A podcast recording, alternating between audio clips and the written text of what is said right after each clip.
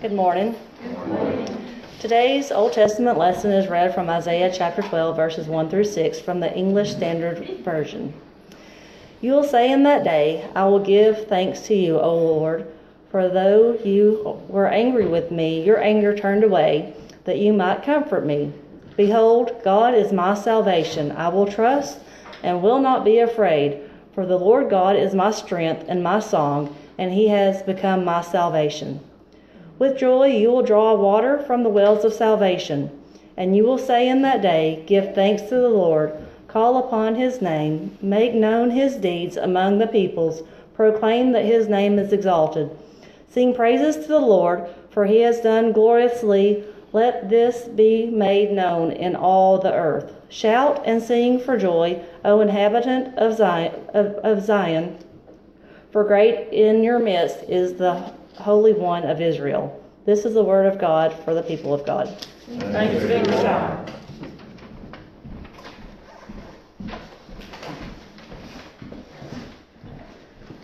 Thank you, Holly, for reading our scripture.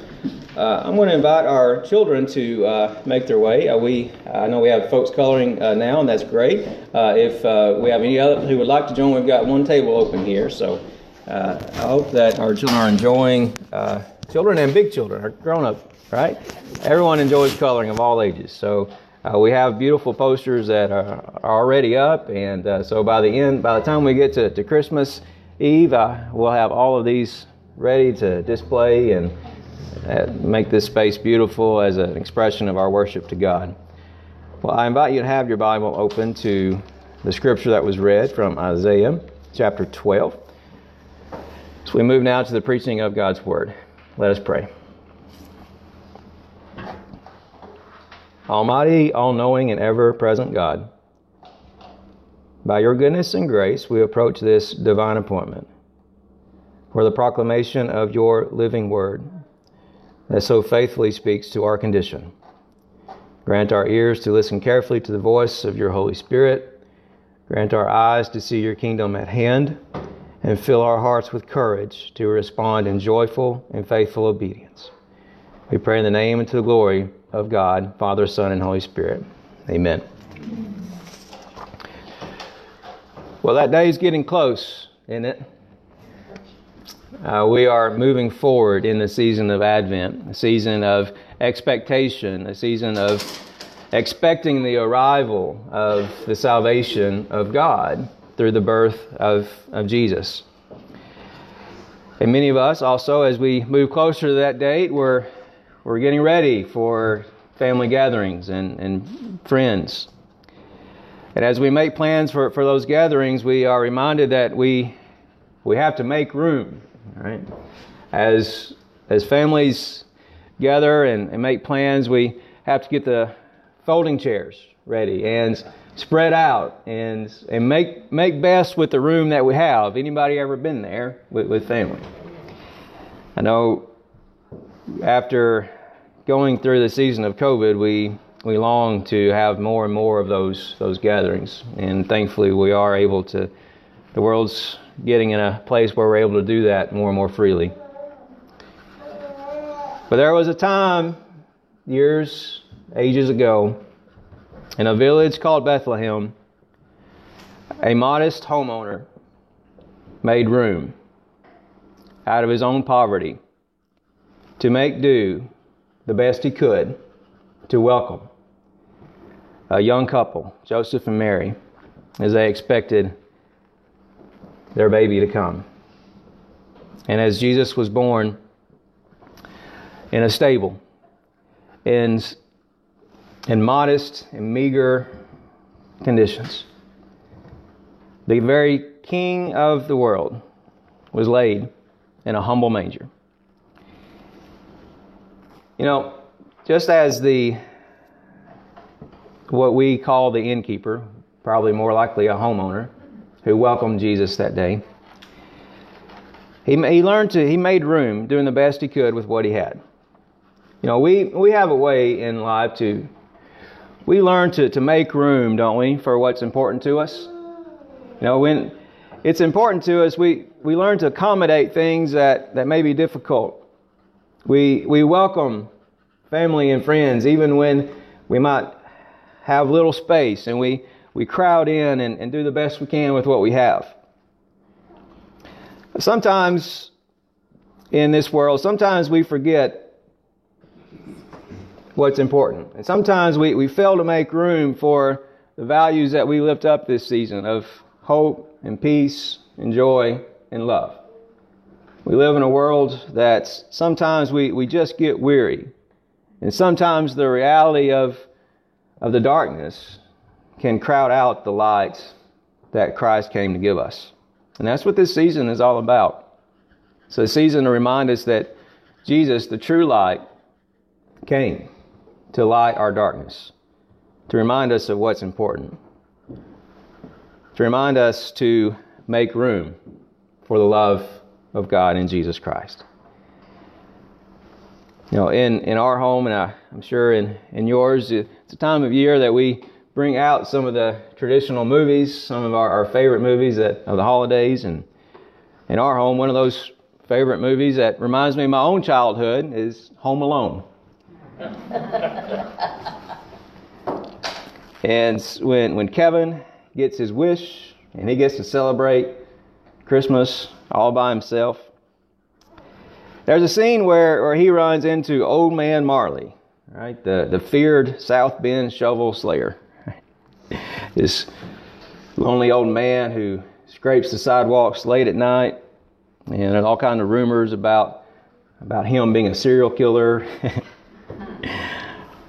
and Kevin runs into Old Man Marley in the scene as he's running for safety from from the robbers. He runs into the church, and there's a choir singing, Oh Holy Night. And guess who else is there in the sanctuary? But Old Man Marley.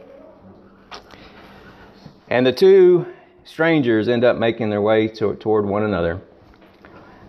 And in that scene, Old Man Marley shares with Kevin that he is estranged from his son because of an argument that happened years ago. And he comes to hear his granddaughter the only way he can to hear her sing in the choir. So here we have young Kevin and an old man, both who are estranged from, from their families. And they realize that both are in need of making room making room for, for those that they love. and I think it's very interesting that, that there's a breakthrough that happens while they're in that chapel, in hearing the choir sing a song about, about a holy night, a holy night that, that changed the world. You know, there's something very powerful about music, isn't there? I, I love this time of year as we get close to Christmas and hearing hearing these songs that have been played and sung throughout throughout the years and how old some of these songs are. You know, music is called the language of the soul because it, it has a way of communicating at a deeper level than just our, our cognitive level. We don't just hear and understand something with our minds, we, we can feel it in, in our souls. And songs and music have a powerful way of speaking to the needs of what's really important to us, don't they? songs take us back. They take us back to specific times and places. Yesterday, we were going through our family tradition of decorating the Christmas tree, and we had Christmas music playing in, in the background. And I love those old songs from you know, Nat King Cole and Gene Autry. They, they make me wonder about how many times those songs have been played through the years. And it's funny, isn't it? How they, they never get old, do they? You can sit and listen to those songs over and over. Our Christmas hymns are the same way. They, they're hymns that have a way of not only taking us back in time, but also pointing us forward to the future, don't they? The hymn that we just sang a moment ago, Joy to the World, written by Isaac Watts in 1719. Think about it, 300 years. Came across an article this week from the discipleship ministries of the United Methodist Church An ar- the article was called An Accidental Christmas Hymn. Do you realize that Joy to the World was not written as a hymn? Isaac Watts originally wrote that as a poem. It was published first as a poem. And it wasn't until years later that it was put to music. And then I believe it was in the 1800s it was known as one of the the best loved and best known hymns. There's a line in the hymn that goes, Let every heart prepare him room. Let every heart prepare him room. I want to ask you today, how are you? How, how, how much room do you have in your heart today? Is, is there anything in your heart that might be crowding out the joy of Christ? And if so, consider how you might make room today. You know, as, as I reflect on, on the nature of these hymns and how, how these hymns have been sung throughout the ages, I like to imagine the people and places throughout time that have sung these same hymns. I think back to 1784, Christmas Eve. Do you know your Methodist history? What happened on Christmas Eve, December 24th, 1784? On that idea, on that night, come on, Brother Lewis, you ought to know this one. If anybody ought to know it, you ought to know it. it was the very beginning of the Methodist Church in, in America. It was what was called the Convening Conference at Lovely Lane, Lovely Lane Chapel in Baltimore, Maryland. Could you imagine having an annual conference for 10 days beginning on Christmas Eve today? That's how the Methodist Church began, 1784. Now I can just picture in my in my eye as as these delegates met to establish a book of discipline, a book of worship, to ordain their preachers, and to set aside Francis Asbury as the first superintendent, that they sang Joy to the World, the Savior reigns. I can imagine Christmas Eve 1864 when churches across our, all of our United States were torn apart by civil war.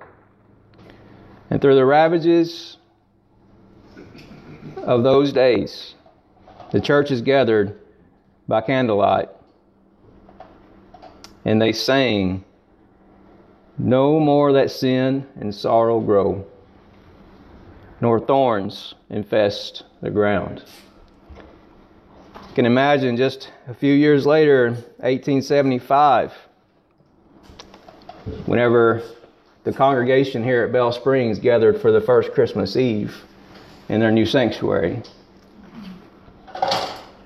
And what joy must have filled their hearts as they sang, Joy to the world. You can imagine Christmas Eve, 1944, when American soldiers were shivering in foxholes in Europe. As they, sure, I'm sure they sang in those dark places. He rules the world with truth and grace and makes the nations prove the glories of his righteousness. Can you see it, church? And this year, Christmas Eve 2021, churches across our annual conference and community throughout Kentucky, they will gather, some in communities that are left in rubble today because of storms. And they will sing still, repeat the sounding joy and the wonders of his love. In today's scripture, we have a song of joy. We have a song of joy. And uh, this Sunday in Advent is a reminder that, that in the midst in the midst of sorrow, joy can be found. You see, the, the context of today's scripture is in the prophet Isaiah, in this passage, we have it's a psalm, actually. It, it might remind you of some of the psalms that, that we have. It's, it's a song that was written in the context of the, one of the greatest crises in, in the days of Israel. It was called the Syro-Ephraimite crisis. You see, it was in a time, it was in a divided time. God's people were divided into two nations. There was the northern kingdom of Israel, the southern kingdom of Judah. And the northern kingdom, Ephraim, or Israel, had joined in an alliance. And they were trying to pressure, in that alliance, they were trying to pressure Judah to join their, their alliance. And because Judah resisted, they, they had been in, invaded. And so Judah was, was forced into their own alliance with, with Assyria. And in the midst of, of that conflict, we have this prophecy of Isaiah. Isaiah prophesies, if you back up in chapter 11, we see when the, the scriptures that, that's associated with Advent, that, that there will be a, a root of Jesse that will shoot from, from the stump. You see, Isaiah in his day prophesied that, that the destruction that they were experiencing was because of their rebellion against God.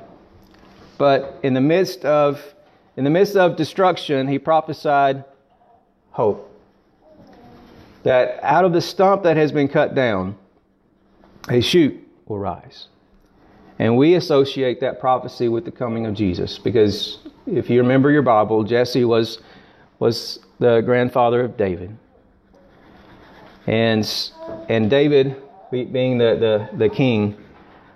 And Isaiah prophesies that, that the, the, Davidic dynasty would, would be the salvation of Israel.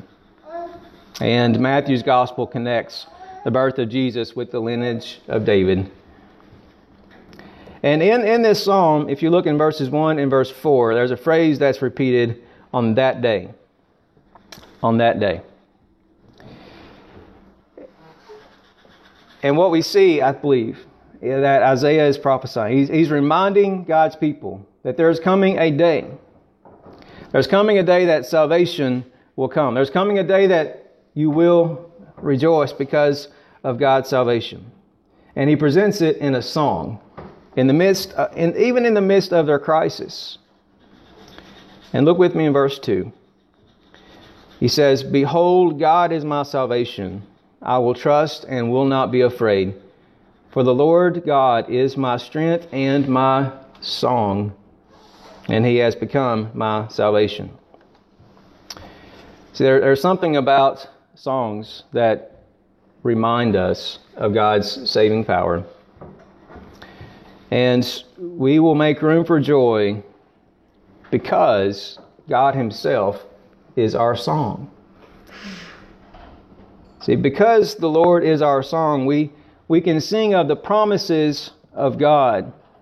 See, I'm reminded throughout throughout Scripture, we, we see different occasions when God's people would, would sing.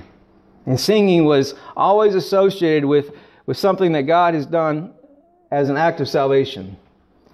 In Deuteronomy 32, we see the song of Moses. Just before Moses died, he left a song in the people's heart.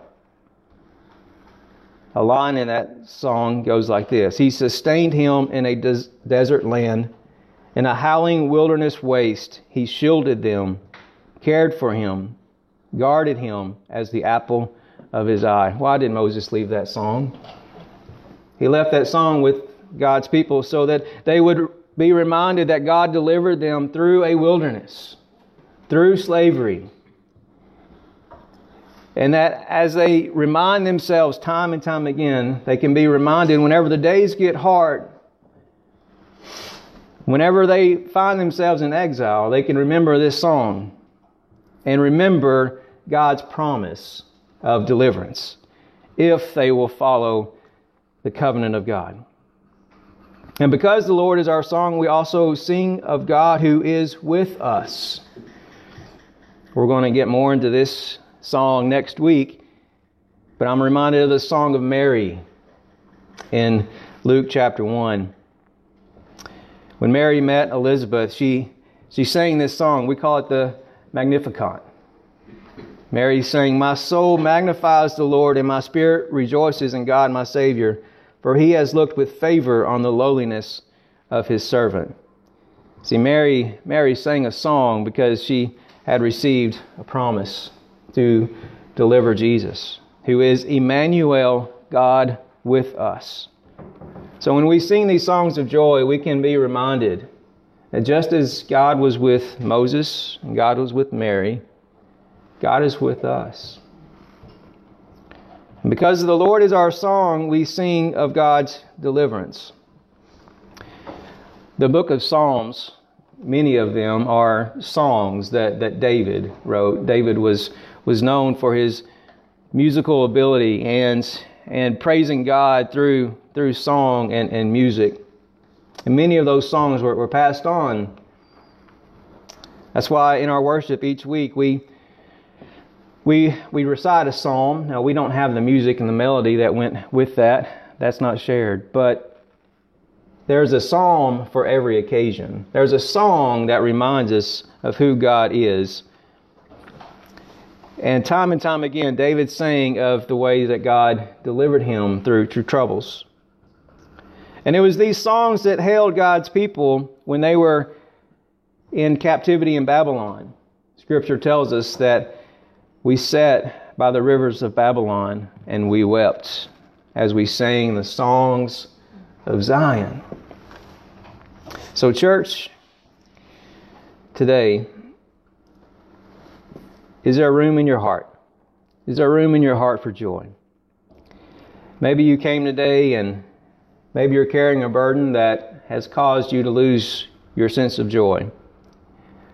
My hope today is that, that in our worship, that as we sing these hymns that have been passed on throughout the centuries, we can be reminded that the same God who has been with those who have gone before us is the same God who is with us today. And God will never abandon God's people. So today, let's make room for joy.